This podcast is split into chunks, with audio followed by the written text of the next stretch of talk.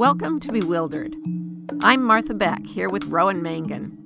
At this crazy moment in history, a lot of people are feeling bewildered, but that actually may be a sign we're on track. Human culture teaches us to come to consensus, but nature, our own true nature, helps us come to our senses. Rowan and I believe that the best way to figure it all out is by going through bewilderment into bewilderment. That's why we're here. So, Marty, I think there's a pretty good chance that our listeners are out there going, oh, wow, I have a lot of cultural messages in my head and mm-hmm. it's not that easy to access the voice of my true nature. Yes. And yes. I don't know, they might be thinking, is there anything else that I could do other than listening to this podcast to help me learn to listen to my heart? Well, I had this question, even as a young child, I would ha- say, I am not happy. And people would say, well, it's all in your head. And I'd be like, I know, get it out of my head. But nobody could really help me do that. And so um, in my twenties, I sort of made up a system to help me detach from cultural messages and connect with my true nature. And it ended up being my career as a life coach and then training people to do the same thing. And I think that, you know, it's just like people who feel the urge to heal themselves, heal, help others heal and heal the world, mm. that this this term life coach sort of slots into that in our culture. And yeah. people take the training to hang out a shingle and become life coaches. People take the training because it's like getting life coaching, yeah, you know, and people also take the training just to learn to access their own true nature. Yeah. It was originally just an access your own true nature course. Mm-hmm. But when you've mastered that, you really want to share it with other people, and people want to be shared with, right. and they will pay you money. So if that's the way you want to go, that's why it ended up being life coach training. But it's actually Wayfinder, which is different. It's about finding your way by connecting with your true nature and, and steering your own course. So if people are interested, you can Google Wayfinder Life Coach Training or go to Martha Beck dot com and you will find your way. Yes, you will.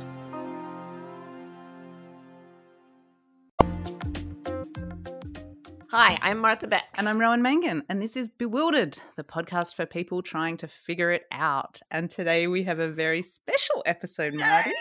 Oh, yeah! Okay, so this person, I mean, we like her a lot. Um, yeah. But I doubt you have heard of her. She's uh, she's one of those low-energy people who never achieves much and mm, uh, mm. is really trying so hard to figure it out. And uh, once entered a state fair in every single event offered and was given a special ribbon called Most in Show, because this person is the opposite of the one I've just described. This is the incredible, the unconquerable, I'm running out of adjectives, Liz Gilbert! Yay! Hi, Lizzie. Hi, Marty. Welcome, Liz. Hi, Rowie. It's so good to see you. It's so good to see you guys. I love you so much. We all just, in, through the winters of COVID, we would just sort of, Liz came over and would sit by the fireplace because she assured us, I grew up in the country. All the air gets sucked up the chimney. It's true. I can't infect you. It's true. I thought it was just one of your clever ruses. Well, also I had a mask on, and also you were the only thing I missed during the pandemic about oh. the world being shut was coming over to your house. So I had to be-mask myself and you come and sit, and sit by you. You were wonderful. So then we'd all just end up cuddling. Yeah. Mm-hmm. Oh boy, that went. Yeah, that's what we did. I mean, let's be honest. Yeah, we, we cuddled a lot because that's the natural way. And the nature, culture, culture says you don't have your friends come over and cuddle with you. But we say that's our nature. We're cuddly. Yes, exactly. We're cuddly. Culture's wrong on that one. Mm-hmm. So today we're going to ask Liz Gilbert what she's trying to figure out. And we'll talk about what the culture is, says about that. And then we will have a conclusion. So what? I love conclusions. Conclusion. I, I'm in self-help mode, book writing mode. You have to tell everybody what's going to happen on every page. No. Seriously, what is Liz Gilbert trying to figure out? Well, well, I first of all, thank you very much for inviting me to your house. Thank you very much for inviting yourself to our podcast. Yes, that's what I did. I said, you, you guys, can I come and play on your podcast? Because that's the other thing we do. We cuddle and we play. Yeah. Um, and this is playtime. So, well, I, I want to talk about trying to figure out why culture is so incredibly hostile to the idea of single childless women. Mm-hmm. And um and especially single childish women, childless women, oh, also childish. Freud, you're showing. I'm not childish. I'm childlike. Okay, yes. Let's just get that right. Right, they're two different things. Um, especially hostile to women who are single and childless by choice. There's uh-huh. a, there's there's there's pity and compassion oh. and great sorrow available yeah. to women who are childless and single.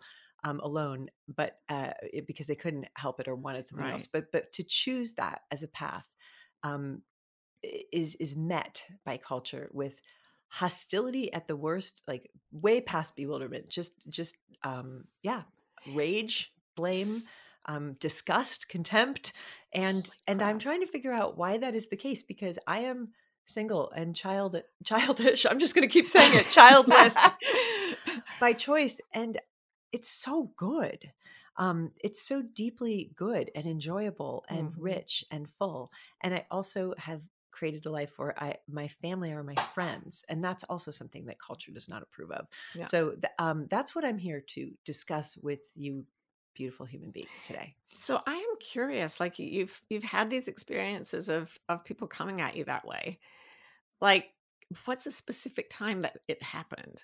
Like, Um, yeah. I was, okay, well, this one, this one is funny. Haha. It was at Rhea's funeral. um, and, uh, a relative of mine was an older female relative of mine was in the room with me and with a number of my friends who had come to support me. Rhea was my partner, who was your friend also, who died mm-hmm. several years ago. And right before the funeral, they were all gathered together and, and this older female relative of mine was with us. And she said something about how she had so admired um, that Barbara Bush, that's already a sentence that's like you don't hear a lot. She had so admired that Barbara Bush had, and her, uh, would, was given the commencement speech at Vassar once. And she said, mm. all of this is wonderful that you're all getting this education, but you'll find in life that there is nothing more important or precious to you than having a family. Mm. And she got some kickback from that, even, even thirty years ago or mm. however long it was that she did it. And, and I said, well, I can see why people might've been, you know, those young, hardworking scholars at Vassar might've been like, huh, um, to that, you know, and, uh, and, and this relative of mine said, well, it's true. There's, um, a life without children is, is pointless. And I looked wow. around and I was with four of my friends. None of us had children. Oh my and I God. Thought, and I said, well, I guess our lives are pointless, you guys. And I, was just, I just started laughing because I was looking at these incredible women in my life and their lives were so extraordinary and they, and they were so wonder. I mean, it's not even like they were all like super famous, heavily accomplished, whatever. They were just extraordinary people, yeah. you know, whose lives were so full and so rich. And I thought, man, this just doesn't go away. This, this really thick, deep idea um, that, that that's, that there's no other reason to live um, as a woman. And I bought into that. Mm-hmm, um, mm-hmm. I bought into that as a young person and I went out and got myself married as fast as I could and mm-hmm. went on the track to have kids. But then something in my body and my being just refused to allow it. And um, and I went into a full mental, physical, and psychological breakdown. Those of you who have read Eat, Pray, Love that or seen that. The movie know what happened next um, because I simply couldn't do it. It's like th- there was almost like I was wired in a way that I could not do it, even though yeah. the culture had told me to do it. Oh, thank God. I couldn't do it. And I thought there was something so wrong with me because yeah. I kept having nervous breakdowns instead of having children. And, um, and then when I gave that up, my life got better and better and better. And anyway, so that's what, that's what we're here to discuss. That, so Liz, what do you think is going on if the culture's saying your life is pointless yeah. if you don't have children yeah. or have a family in that conventional sense? Yeah. What's what's behind that? Like what's what's going on? Because we know that the culture's kind of always got an agenda. Yeah. yeah. So w- what's happening behind the scenes when women are being told that? So glad you asked. um, I actually wrote about this a lot in my book Committed because I was looking into that exact question. So before I answer that, I have to tell you that the culture, there are cases where you can say like, well, that's opinion and cultures have opinions and people have opinions. Here's the thing, the culture is actually wrong on this. Mm. And, and all sociological studies, there's something that's called the marriage benefit imbalance puzzle, mm. which I'm sure you've heard about, Marty, yes. but it's Bewildered. Um, I'm just plugging the pl- podcast when I say Bewildered. I'm going to use that word as much as I can. Uh-huh. Um, it has bewildered sociologists forever because there is this incredible um, drop that happens in the quality of a woman's life when she gets married. Mm-hmm. And it is across every single aspect of her life. Her financial life will plummet. Her physical health plummets. She will, on average, gain ten pounds within a few years. Her her her life expectancy goes down. Uh, her chances of getting murdered skyrocket. Wow. Um, her chances of committing suicide skyrocket. Depression rises. Anxiety rises. And and if you, the more children you add to that, the worse it gets, Ugh. Right? So literally in every single measurement that you can use to measure the quality of a human being's life, statistically, there is not one single place in which it shows that married women do better than single women. Like, married so, hetero women, yeah. Married hetero women. And I mm. don't know the studies on, and I've, oh, and I asked that and Committed too, because I was like, I wonder what happens when two, it probably just becomes really co-op, but I also, whatever, I'm not going to get into that. It's not my world. So first of all, I just want to say it's, it's, the culture's telling you a story that is simply, it's not just a, an opinion. It's simply not true. You will take ten years off your life expectancy immediately as a heterosexual woman by getting married, just right off the bat. You know, it's, it's crazy. So there's something happening. What is happening? You know, what's being sold? Yeah. Marty, you want to say? I know these studies. Yeah. And I don't know if it's the same, but what the bit you left out is that after marriage, a man, a cis hetero man, that's the imbalance. His quality of life goes way, way up. Skyrockets. Every single thing that happens to a woman is given to a man. So she loses ten years of, of her life expectancy. He gains. Her health goes down. His health goes yep. up. Her rates of addiction, alcoholism, suicide, and murder possibility go down. His He soars. His, her work, her career tanks, his soars. Yep. Uh, there's no better thing a man can do than hitch himself to a woman. Yep. So, and there's no worse thing a woman can do statistically than put it. And this is what makes me so crazy about literally every single yep. romantic story we're told is the opposite of that. It's like, it makes me mental when I watch rom-coms and the whole theme of it is a man running away from getting trapped into a marriage and a woman running toward this thing that she yeah. wants so much, when in fact, it should be the opposite. The woman should be running, screaming away, and the man should be running toward her, begging to make his life a million times better, because that's what's actually going to happen. Oh my gosh. You know, statistically, obviously there are anomalies within this, but this is like, this is shown in study after study, and it hasn't changed over the no. decades. No. So, so first of all, there's, there's this incredible central lie, right? So who benefits from this lie? Aha. Well, it could be like the patriarchy, right? Like it could be the men whose lives get so much better when a woman is attached to them, you know? Mm-hmm. Um, and it's also culturally, cultures, okay, this is especially in a culture like an American culture, which is all about individualism, where the culture and the society does not take care of its citizens mm-hmm. and it doesn't want to. It doesn't want to spend money on that. It wants to spend money on the military, right? So it wants the citizens to take care of themselves, right? Because mm-hmm. that's what benefits the capitalist market, is like, if everybody takes care of themselves, we don't have to pay for healthcare, we don't have to pay for education.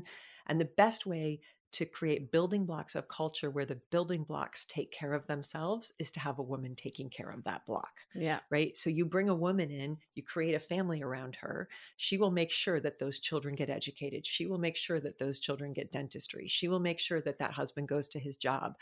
And if she does all of that, then the culture doesn't have to do it. Right. Mm, wow. So what happens is that our entire capitalist cultural, huge success, yes. American dream is built upon those women doing that individually, one household at a yep. time, which is why they die younger, which is yep. why they commit suicide, which is why they stru- struggle with depression and anxiety and, and can't get through the day, because they're holding up something that in a healthy culture would be shared. Yeah. Mm. I did my PhD dissertation on this, how the, the basically all men are created equal was written by a white property own, owning male who never thought to call, include women, people of color, anybody except himself in the, and those men who matched him, that they were all equal.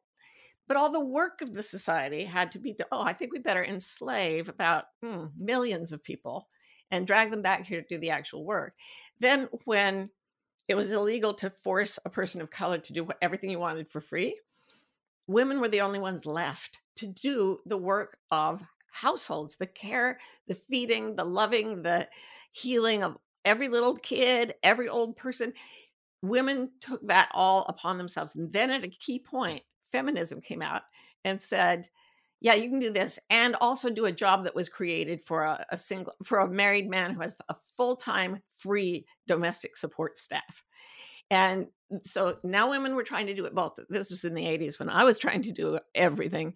And somebody went to Gloria Steinem and said, this is not workable. I have to do everything that a huge household of servants would once have done and do the, the job my husband is doing and somehow make all this work. Why didn't you tell us it would be this way?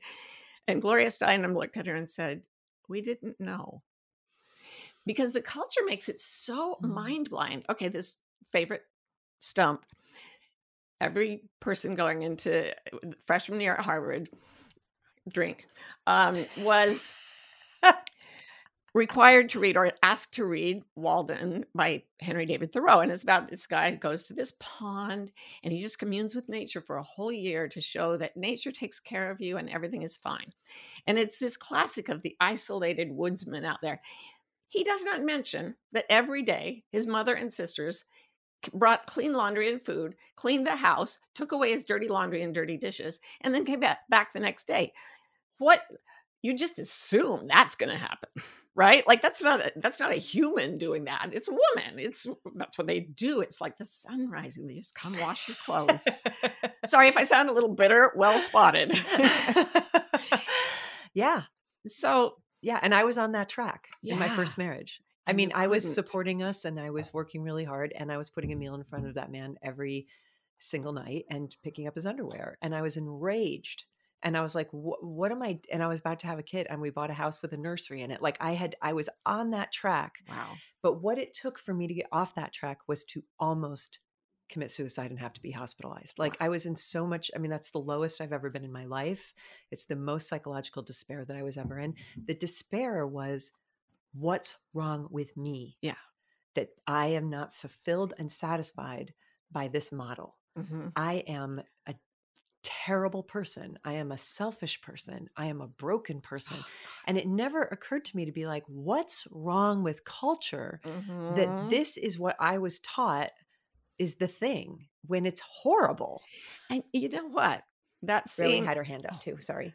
Sorry. I have a comment Ro- after Row. Rowie Rowie her hand Rowie's got her hand up.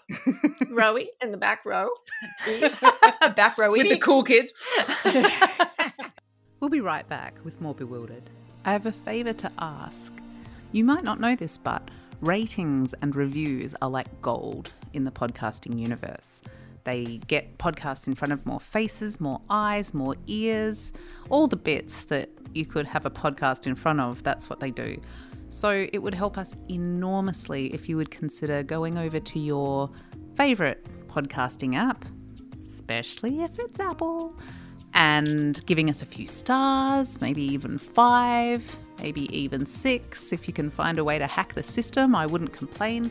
And um, a review would be also be wonderful. We read them all and love them.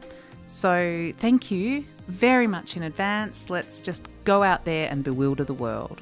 Mwah. Change, eh?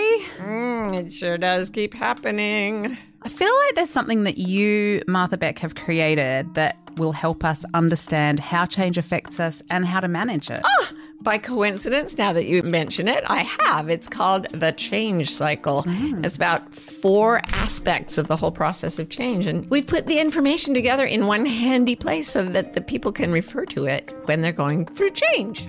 And you know what else? We also made podcast episodes about each of the four squares in the cycle that are also on this new page that we've made for the peoples. Well, how remarkable is that? All right, you can find out all about the change cycle at MarthaBeck.com slash change.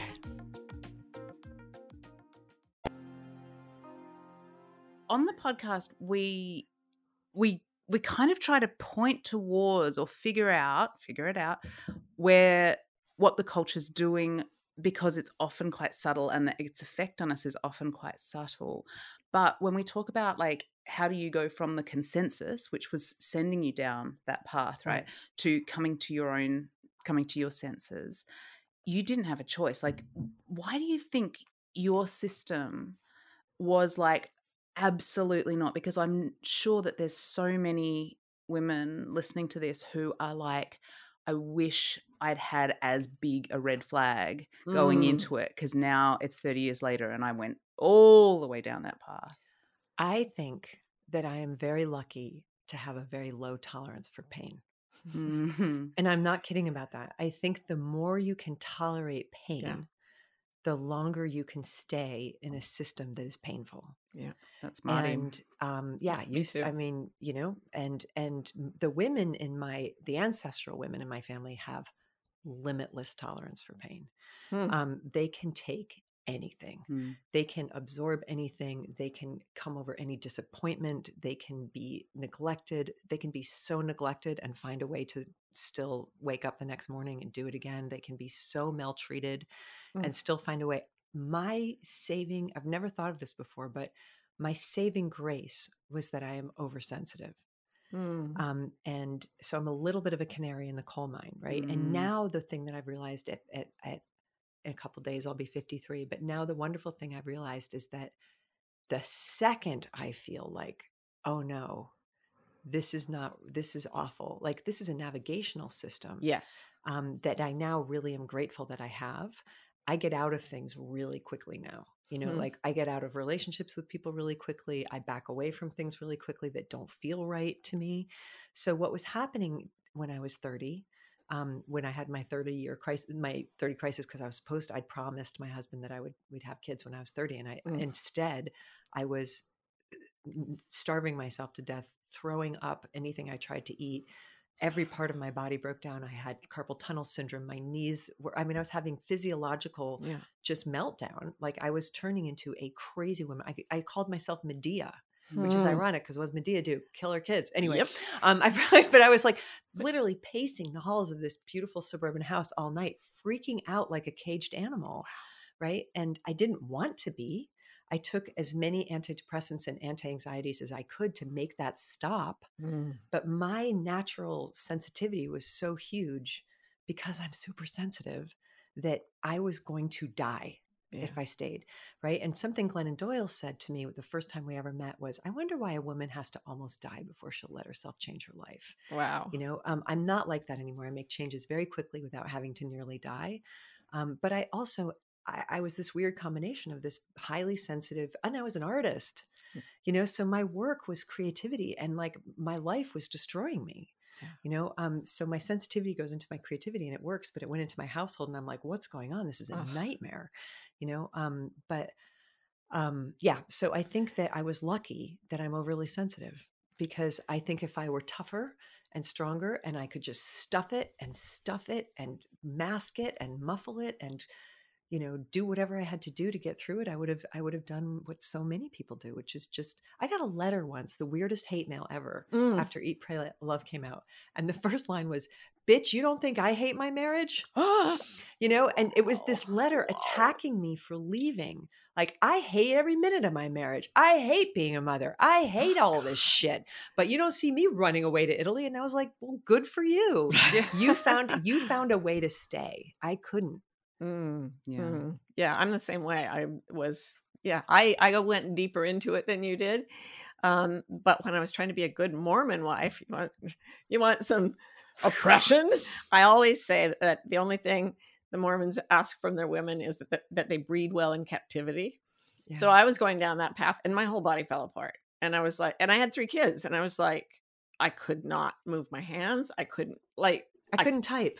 Yeah, I couldn't I was either. A writer and I couldn't like, and, and I had doctors telling me you need wrist surgery, you need knee surgery, you've got an intestinal issue, you've got Ugh. like all of this stuff, but it was actually just a full body, every atom of my being in rebellion saying, wow. we will kill you before we let you do this thing.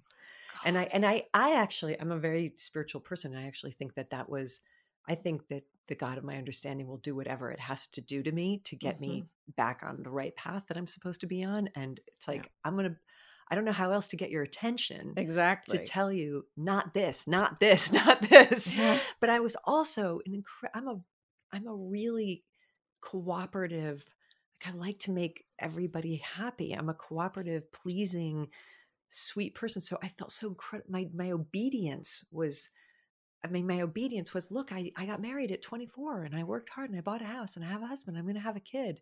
And the disobedience that I felt Whoa. by breaking that was where my depression came from.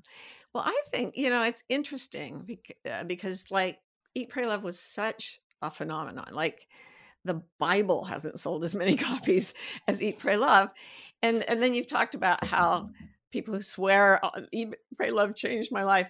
They, they didn't read Committed. They, And I think it's because women have been got have gotten to this level of, or had gotten to this level of suppression. It's like the feminist Elizabeth Cady Stanton said, um, women have been systematically disadvantaged in the polity, the legal legal system, and uh, what was the other one? Money, money, law. Politics. That was it. And she said, my way of uh, my mission in life is to, and I thought she would say, ease the burden, but she didn't. She said, my mission is to deepen this disappointment in the hearts of women until they will suffer it no longer. Wow. Yeah. And so that's where you got, and I, I really think, I mean, tell me where I'm wrong here, but the fact that that book hit so hard and had so much influence is precisely because you were expressing what it's like to experience that, your soul rebelling against the whole archetype of what you were supposed to be as a woman. I mean, I think that's, Eat, Pray, Love may just be, you know, the way you figured it out, and it helped a ton of other women do do it as well. And that's because that's what you did on the bathroom floor. If you haven't read Eat, Pray, Love, two of you. Um, there's a copy in your house. There's a copy in your house. Yes. All your friends have it. Just borrow it for the night, whatever. But uh, when, when Eat, Pray, Love came out, there was so much of the problem that has no name. And there was, it was you coming to your nature on that bathroom floor. The culture was pressing in on you from everywhere, and you found your true nature at the center, and it would not. It would not. You dis- you deepened your disappointment until you will suffer it no longer. And I think all thirteen million people got that book and were trying to read their way out of the cultural trap that is marriage. And I think probably men as well as women, probably more women, but men as well. It's not a pretty picture for anybody. The man's going to some hideous office with a noose around his neck with nothing to do but try to make money. That's not really a a life. So how do you, like, as of now, you said you back away quicker, you um, stay in touch with your nature much more closely. Like for the people out there who are going, oh my God, the culture is pressing in on me, and mm-hmm. I, I don't like it either. And I don't want to get to the point where I kill myself. I want to start taking steps here. Sorry, the self-help author. So, um, like, is there a method? Did you, you Eat, Pray, Love was this huge cataclysmic thing, and then you had to go around the world to find yourself. And now, like when, during the pandemic, for example, you had to do it alone in a room. Mm-hmm. That's easier. There's still pressure, though. There's still pressure, like online pressure yeah. and stuff. Yeah. So how do do we help people go from that kind of consensus to their senses? Like, What, what is your methodology for staying in touch with the part that said, I will not? I have to feel it physically. There's no other way for me um, because my mind has been so distorted um, by trauma and culture that I don't, my mind is, is, is really not to be trusted a lot of times. Yeah. You know, I've, it's in the groundwater. I've drunk so many messages. It was in the mother's milk. It was in the uterine yeah. fluids. It's like, it's all, all of it. And so, so I have to feel what I physically feel like. And hmm. you've taught me a lot about this, Marty, and you talk a lot about this. And um, I've been given uh, this navigational system, mm-hmm. which is this actual physical body. Yeah. Um, and, and I find it so interesting that when I was going through that depression and anxiety, because I was like, I don't want to be this person who blows up. I didn't mm. want to be the person who blew up culture. I wanted to be approved of and yeah. happy and loved.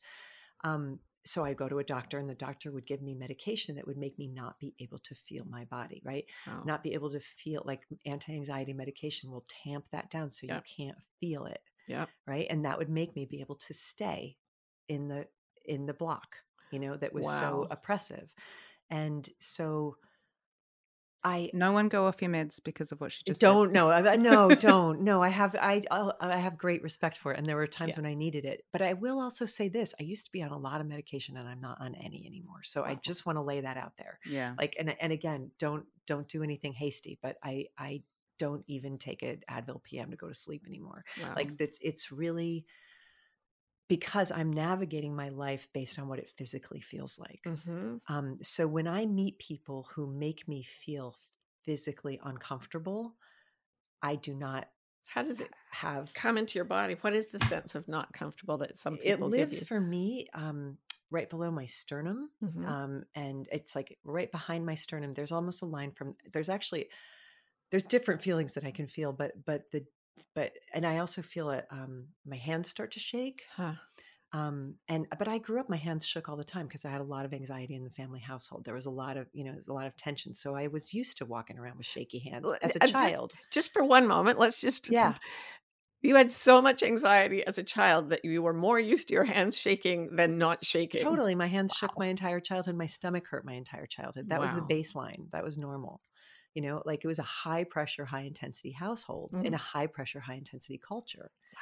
So it just feels, um, yeah, I, I won't, I won't st- I'll discontinue. And I'm really, I've gotten so much more honest. Yeah. You know, I've, I've, I've aborted things with people where I've just said, I have no intellectual defense for this. I had a conversation with somebody recently who wanted to work with me and, um, And then I felt like, no, this is not, like my body didn't feel right around this person. And I said, I have no intellectual defense for that, what I'm about to tell you, but my intuition is telling me that this is not going to work. And I, and I have a long history of showing that when I override my intuition, it's going to be a disaster. Mm. It's going to be a disaster for me, for you. So I'm just going to discontinue this now. And I can't even tell you why beyond that. I love and, that. And um, yeah, so when I, I trust the, I trust the body response now. Um, and, and I went to a doctor, I was going through premenopause and I went to a doctor who put me on a whole bunch of medication and he was, and, and after a month I was like, this isn't it, you know, like, so part of it is trying stuff. Mm-hmm. Like, yeah. you know, I, tr- I put my body into a situation and I see, is this the situation? And after a little while or a long while, my body's like, nope. Mm-hmm. And then I take it back out of the situation. And I did the same thing to him. I said, look, I'm not a scientist. I'm not a medical doctor. I have nothing to base this on other than that I have intuition, but I guide my life by intuition and this doesn't feel right. So I'm not going to continue this path. So um, um, I'll find something else. Right. Like, it's interesting because I've, when working with clients, I found that everybody has their own compass needle, you know, the way it shows up. And yours shows up in your solar plexus is probably coming from the gut. Um, How do you feel it, Ro? Because I think we all have this, like there's a warning that comes into the body when we're not in a safe space or with mm. a safe person. Yeah. Mine's always anxiety, similar to Liz. It's always anxiety. And I'm I'm also very hypersensitive. And I didn't, somehow I didn't, like one of the things we come up against when we talk about this stuff is I didn't get as much culture in my mother's milk as a lot of people had, and that was such a blessing for me because I've been saying no to things because I it made me feel weird for a long time. Yeah.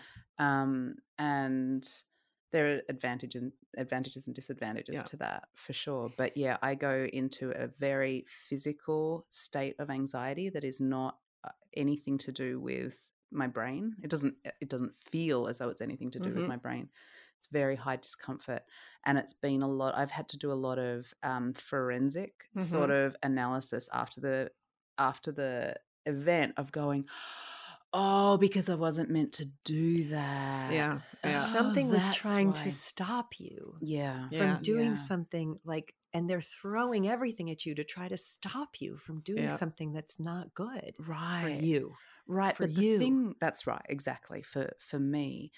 But Liz, the thing that I always come back around to is then there's that moment, and you say that you're now really good at doing it quickly, but when you're not, you know, gaunt and suicidal and your body's not falling apart because you're listening, there's something that you don't get, and and that's the the my body's falling apart, I can't. And so there's this courage, mm. I feel like, that we all have to kind of find when we want to go back out of that empty room, yep. and say, okay, culture, I'm not going to do that, and I'm going to say it's because of my intuition, which the culture will laugh at because intuition and capitalism don't know how to talk to each other. Mm-hmm. And so where do you find the courage, and how do you do that in a practical way, the saying and the getting the courage to say no? Ooh, what a good question, Rui. Um, so I also just want to share what my somatic opposite of the no feels mm-hmm. like. What yes feels like to me is a belly full of warm vanilla pudding.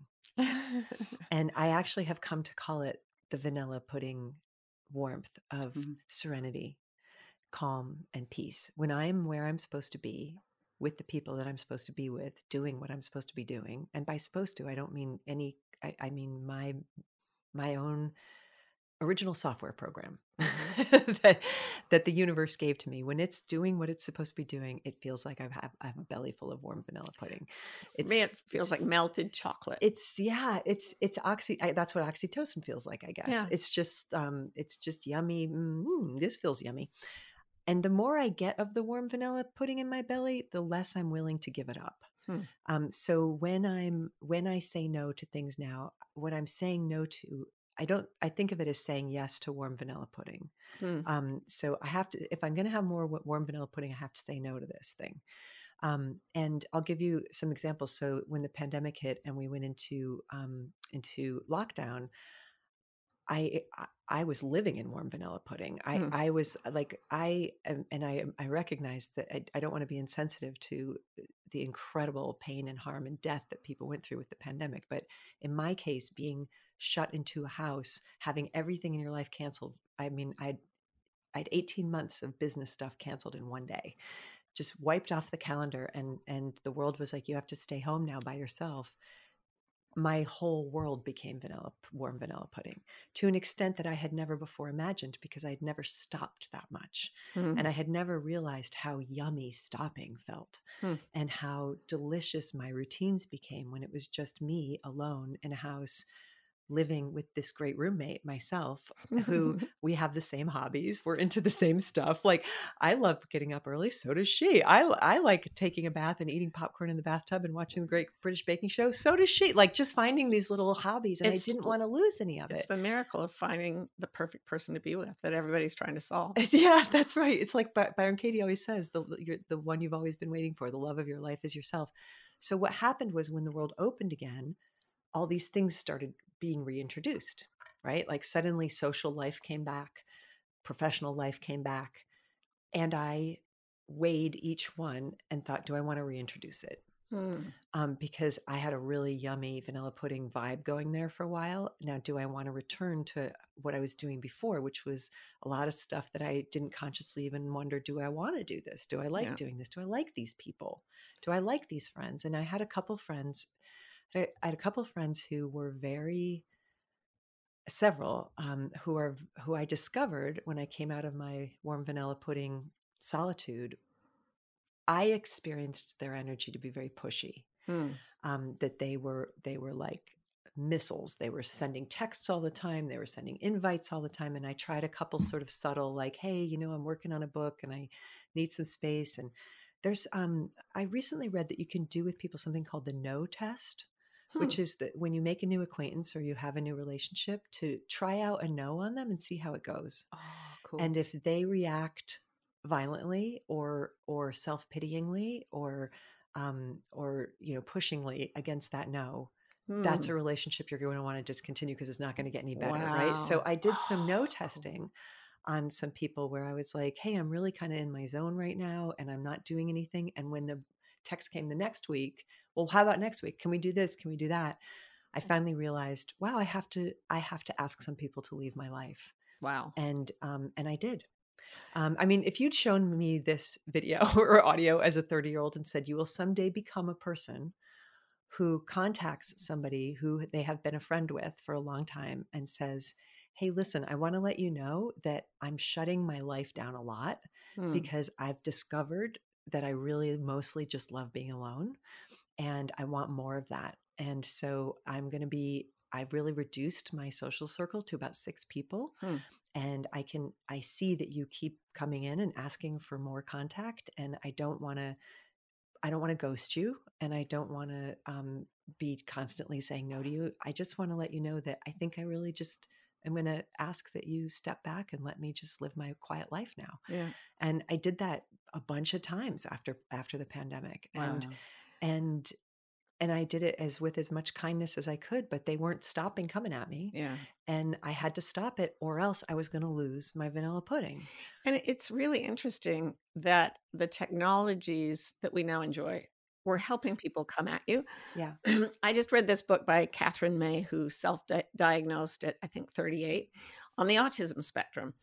And she's a brilliant writer, and she talks about how she learned to mask her extreme sensitivity, and her, and she would have these things called whiteouts where she just couldn't cope with all the data coming into her brain. She didn't know she was on the spectrum. She didn't know that till much later. But one of the things she said that struck me as so, why didn't I think of that, was that she said, if I had been born one hundred fifty years ago, it wouldn't have been a great t- time to be a woman, but there would not be flashing lights everywhere. There would not be friendships with two hundred people. There would not be, uh, you know, jet lag. There would, like she said, all the things that trigger me would not have existed one hundred fifty years ago. There wouldn't have been that many people. There wouldn't have been the ability for that, them to get in touch with you. And it's kind of like the pandemic pulled back the culture, which is pulling back the patriarchy, which I think we have agreed is the root of the problem. Not you guys, we love you, but the patriarchy, which is going to kill you too. So it wants you to be cannon fodder. So yeah, I mean, like, can you just decide not to come back fully into that flashing lights culture? That's what I've done. And I got off social media too, which I went through, which was, I felt scared and disobedient when I did that too. I was mm-hmm. like, who do you think you are? Like, this is the most important communication of the age, right. But it didn't make me feel good. I was real. I was really was like, wow, there's nothing for me here. Mm. This makes me feel sick. Mm. I think it makes everybody feel sick actually, but like it makes me feel sick, and I, I have to go now. I have to get a divorce from social media, yeah. Even though it was the same feelings I had when I got divorced from my first husband, which is like, are you allowed to? Don't you have to? Didn't you commit? You've got, you know, all these followers. Don't you have to? And it was like, I really question now any voice that I have internalized that tells me you have to mm. anything, you know, yeah. Like I really pause and I'm like, do I, you know, do I really? Because my God doesn't tell me that. Mm. My God has never told me anything that begins with you have to. Mm. Um, I'm more aligned these days with you get to. Yeah. You get to get off social media if you want to. You get to, you get to ask boundary pushers to step back. You get to spend time alone if that's what feels yummy to you. I once knew a horse whisperer who said um, he wanted to take out of his life the phrase, you must or I will hurt you. And I, I just read this brilliant book called The Dawn of Everything by two Davids. I don't remember their last names. Two David people wrote it together. And it's they looked at anthropology and archaeology to see why the world is so effed up right now. And they did, a, it's a seven hundred page book. It's a vast trove of research. And what they found out was that everything started to go wrong. Culture started taking over other people. A certain specific culture, he, they go back to Rome. And what they say is this was the first time somebody could say, um, I am, I love you as your father and I will hurt you. Mm-hmm. The other tribes and things they looked at, they might hurt people and they had kids, you know, but they never hurt their kids ever. Like people from Native American communities would talk to anthropologists and say, we never hit or, or yelled at a child before you people came. Mm. And now it's like a toxin that spreads through the whole thing. So that you must, or I will hurt you. Like do a deep dive if you feel weird around anything or anybody, and see if there's a trace of I must or it will hurt me. And it loves me. You know, like mm. all your followers on Facebook who would get enraged when you disappeared. That's saying, no, you must or we will attack you. Mm-hmm. And if it has that energy to it, that is, they weren't talking about feminism. They were talking about why we're about to crash and burn like the fall of Rome. Yeah. Rome fell because of that. And now we've got it going again. Wow. Like we had a president who said a lot of you must or I will hurt you. Yeah. While he was in office. He he's just the loudest vocalization of the, sure. what this culture has always been. Yeah. Yeah. Um, he's just its ultimate metastasis, metastasization. I can't say that. We were thinking of doing this entire podcast with our tongues stuck to the roof of our mouths. We thought that would be fun for everybody. We decided that was the best baby talk. I will answer your question in two ways. First, as a sociologist, and second, as somebody with a little baby. I mean, the question that I have for, for everybody listening is, you know, have you inherited a belief that you're not allowed to feel well? And, mm. and I, you know, I, I really did inherit that belief that you're not allowed to feel well. Who do you think you are? And you're allowed to feel good. And there are lots of things that this culture provides that'll make you feel good, mm-hmm. right? Like lots of intoxicants, lots of sedatives, lots of distractions, lots of things to consume that'll make you feel good. You'll get mm-hmm. that good, good hit. But that's not the same as feeling well. Mm-hmm. And there are days now where I don't necessarily feel good, but I feel well. Mm. I heard it explained like that you could be, there are times in my past where I felt really good, but I wasn't doing well because mm-hmm. mm-hmm. I was consuming a lot of things that made me feel good, but I was not at my essence doing well, mm. you know, and now I'm doing really well. And sometimes I don't feel good because I'm feeling my feelings and I feel yeah. sad or I feel lonely or I feel angry and it doesn't feel good, mm-hmm. but, but I'm doing really well. That's um, largely because I can feel. Yeah. Feelings. It works better than wine. Think of that.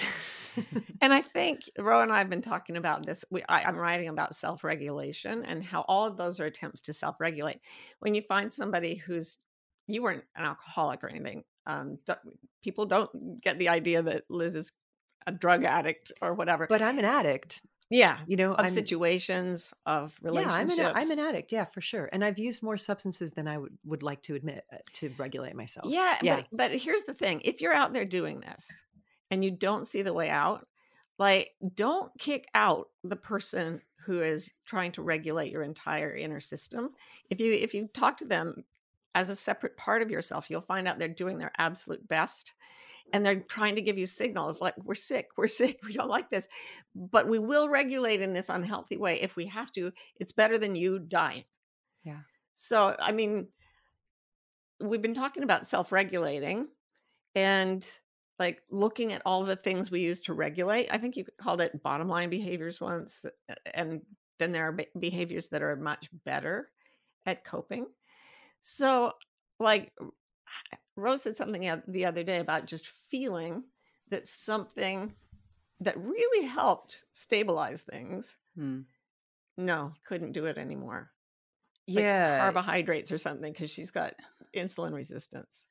No, it was, I decided I wasn't going to have a glass of wine in the evening mm. anymore for a while because I could feel myself waiting for like knockoff and, and have a glass of wine and It was, it was just, it was more like it was in my mind too much. I was sick of mm. like being like, you know, we have our wine time and I have a nice glass of wine. And then I was like, but if I don't, what's that going to be like? You know? And what was it? Have you, had, because this, I'm interested in t- hearing from both of you. When you take away the familiar patterns that help you cope with living in the patriarchy, what I think will happen is you'll suffer enough that you will uh, tolerate the culture no more. So I love what you said, Liz, about how, you know, anti-anxiety medications, wine, whatever, is helping people regulate and feel okay in a situation, the that culture is not okay. That is toxic. Yeah. Wait, what could you give some examples of what they might be if they're not actually substances? Like what are other ways that we regulate? Because um, substances is easy. People will be able to go, yeah. oh, yeah, for sure. Watching but, T V, mm-hmm. flipping through your phone. Oh, my gosh, the dopamine oh. hit from flipping through yeah. your phone. We had – Such a drug. I had a game that was, had – amazing haptics. It made my hand feel like the world was happening in it. And they knew they had something, because when you go to re- renew your lives, it's not five dollars. It's like one hundred dollars. And I was like, I must. It's shiny. It makes my hand feel the world. And yeah, that was my regulator for a while. And then Karen came and said, oh, about these charges. I was like, I- I'll delete it. But it was hard. Yeah, you know, and probably went through withdrawal. Yeah, yeah. I did. And so, I went through withdrawal when I got off Instagram, like real withdrawal. Really? Like, what was that like? Uh, I felt incredible. I felt incredibly uncomfortable, lonely, sad, scared, jacked up, agitated, oh. mostly fear. Um, for me, anything that I've ever put down, huh. like which is the, the sort of recovery term for like not using it anymore, has come with a, a period of withdrawal that has, for me, always felt like fear. Wow. Like, what will I do now? How will I be okay if I don't have this thing? You know, what did um, you do with that when you got off Instagram? I felt it. that I felt it. And that's when I knew that for me, this had become a drug, because I was going through the withdrawal of, I don't have my drug. I don't mm-hmm. have my comfort. So I sat through it and, you know, I felt it. I sat there and I felt the, the, the shakiness, the jerkiness of wanting to reach for this mm. thing. I felt the sense of, I don't, I'm not connected anymore. I'm not relevant anymore. Um, you know, I don't know what's going on in the more in the world. Nobody cares about me. I'll be forgotten. You know, all of these like deep psychological withdrawals. Mm. Uh, and then after a couple weeks, I mean, it was really difficult for the first few days, and then it settled, and then it settled, and then what what what filled it was just well vanilla pudding. Like yeah. back came my initial initial factory settings mm. of. Oh my God, the world is so beautiful. I'm going to go for a really long walk. Mm. Um, and I had been wanting, I'd been asking my higher power and my guides and my muses to send me an idea for a novel. I'd been asking for two years, for two years. Wow. I'd written in my journal almost every day, hey, anytime you guys have an idea for me for a novel, I would love one. And they would write back, when we've got an idea for you, you'll be notified. That was the conversation that I had for two years. And I have enough trust of my creative process to believe I'll be notified, you know, like they'll let me know and then I'll do it. Well, I'll do what they tell me. Two weeks after I got off on Instagram, uh, got off Instagram, got off on Instagram was what I used to be doing. Oh, got yeah. off Instagram. The idea came. Wow. For the book that I'm now almost finished. Isn't with. That, you know, and it's like, there was no room for it. Right. So like I had to get rid of this thing so that I could create this spaciousness for this thing that I didn't even know what it was that was going to come in. Wow. I love it when that happens. Um, this ha- it actually happened. Rose stopped drinking a glass of wine ever. It was not usually a big deal for her anyway, but immediately got the plot of another novel, and it's really, really good. It's something about like being available, right? Yeah. It's like yeah. you're not available for whatever guidance or, or opportunity or whatever. And you guys, being present is incredibly uncomfortable. Mm. Like that's the thing. Like I love that Pema Chodron talks about this, because she says people always think that meditation is going to make them calm, and ultimately it will. Mm. Because she said essentially what happens is you've got this really this mind that's like the surface of a lake with a big wind whipping across it. So it's got white caps and spray flowing and all this stuff, and it's chaotic. And then you go into meditation and breath work, and that water settles, and then the surface of the lake is clear. And people think that's going to make them calm, mm. but it doesn't, because now you can see what's at the bottom of the lake. You can right. see the the shipwreck and the industrial waste and the garbage and like the corpses and everything that you've been not seeing. Right. Right. So to actually have to be present, this is, I wrote about this in Eat, Pray, Love, how incre- I was crawling out of my skin at the ashram yeah. sitting in meditation. Um, on and on. It's uncomfortable. If you're not used to feeling, yeah. it's uncomfortable to sit and feel. But what happens if you can sit and feel and become an antenna that receives signals, and is that you start to receive signals. Suddenly yes. you've got inspiration. Suddenly you've got ideas, like everything, you're available, but it's not necessarily, this is why I say there are days I don't feel good, yeah. but I always feel well. Mm. Um, and when I don't feel good, you know, when I feel like sad or, or alone or hurt or angry, I'm like, And I'm, and sometimes I, I'm afraid I'll get carried away by it these days. I just think how incredible that I used to not be able to let myself feel this. I would have reached for, I mean, I had a subscription for Xanax for prescription, subscription. It came subscription. every month. Time Life presents Xanax. I mean, I had Xanax and I always had an emergency Xanax in every pocketbook that I ever owned. Long, I mean, like, you know, back when I was standing on stage giving people life coaching advice, I had Xanax in my pocket because mm. the minute those feelings of discomfort would come up, I'd be like, that's got to stop. Yeah. You know, I had this last night. Like last night I went through this wave of just, I don't know why, like things come in waves. I went through this wave of sorrow. I was thinking about Rhea and I was laying there in bed and my heart ached. You know, I could feel it. My physical heart was aching in grief. And I thought, wow, there was a time a couple of years ago where I would have just reached right over into this right into the, this very bedstand, and there would have been sleeping pills and there would have been Xanax and I would have created some sort of combo. And then I would have gone downstairs and made some buttered noodles and I would have muffled and suffocated this feeling any way that I could because it's because it hurts. Yeah. But instead last night, I just laid there and I felt this hurts, hmm. you know, and I thought, what a rare bliss it is to be able to finally feel all the feelings that my culture has told me are not allowed.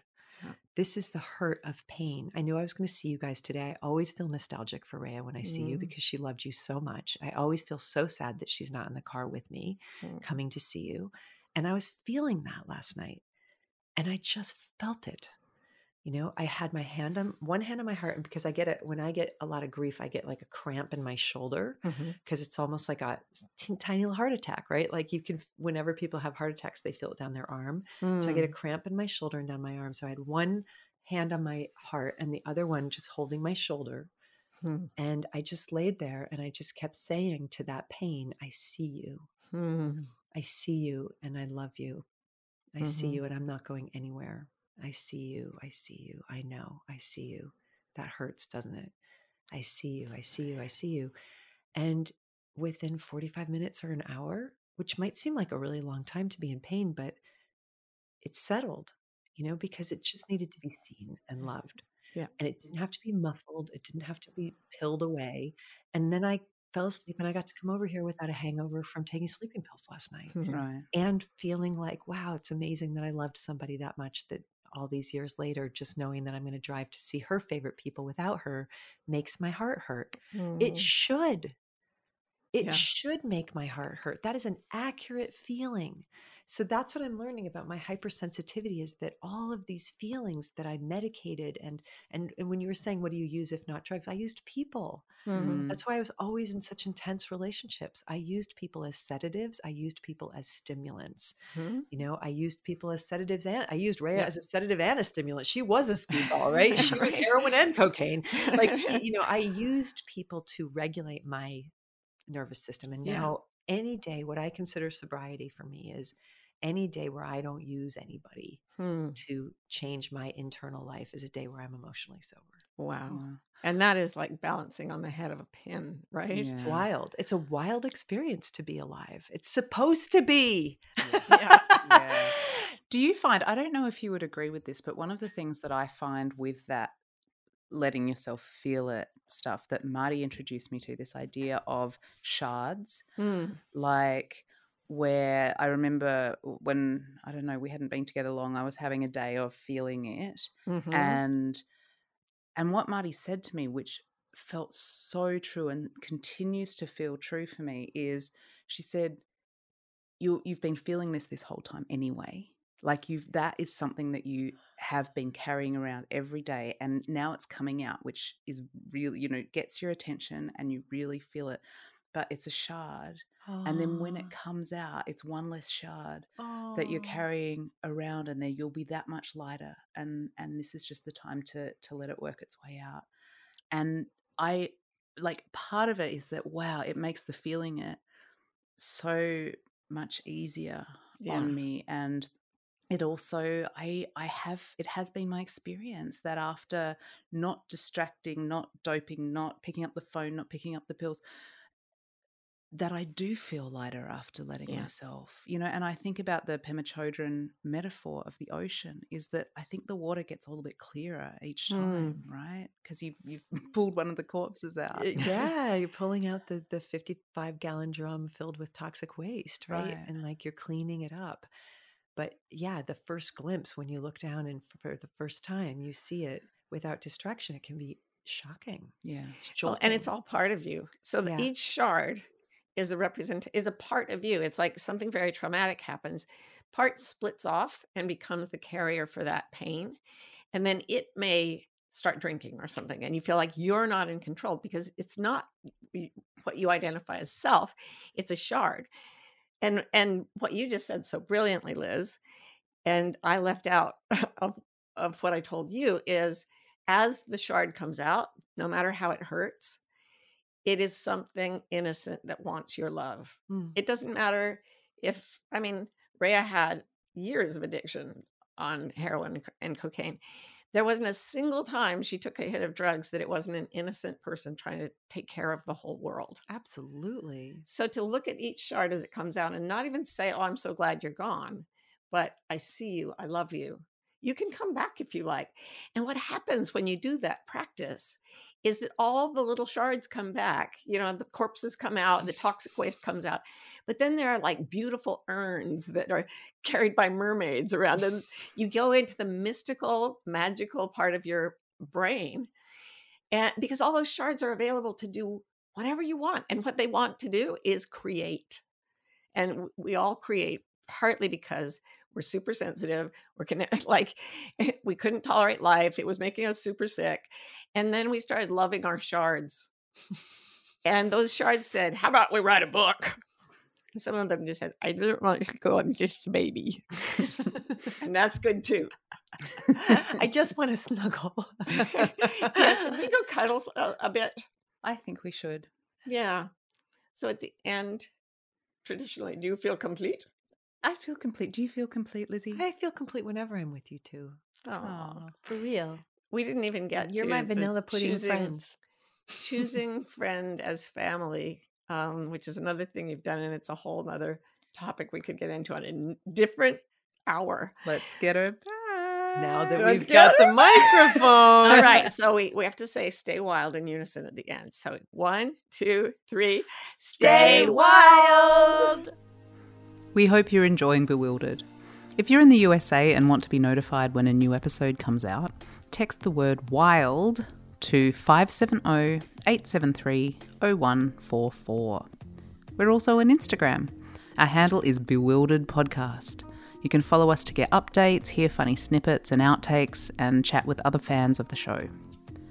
Bewildered is produced by Scott Forster with support from the brilliant team at M B I.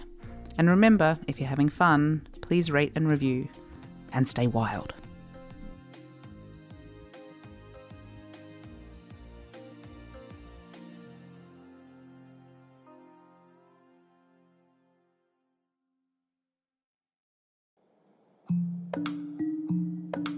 You know, what I'm seeing out in the world is a lot of fear and a growing amount of despair.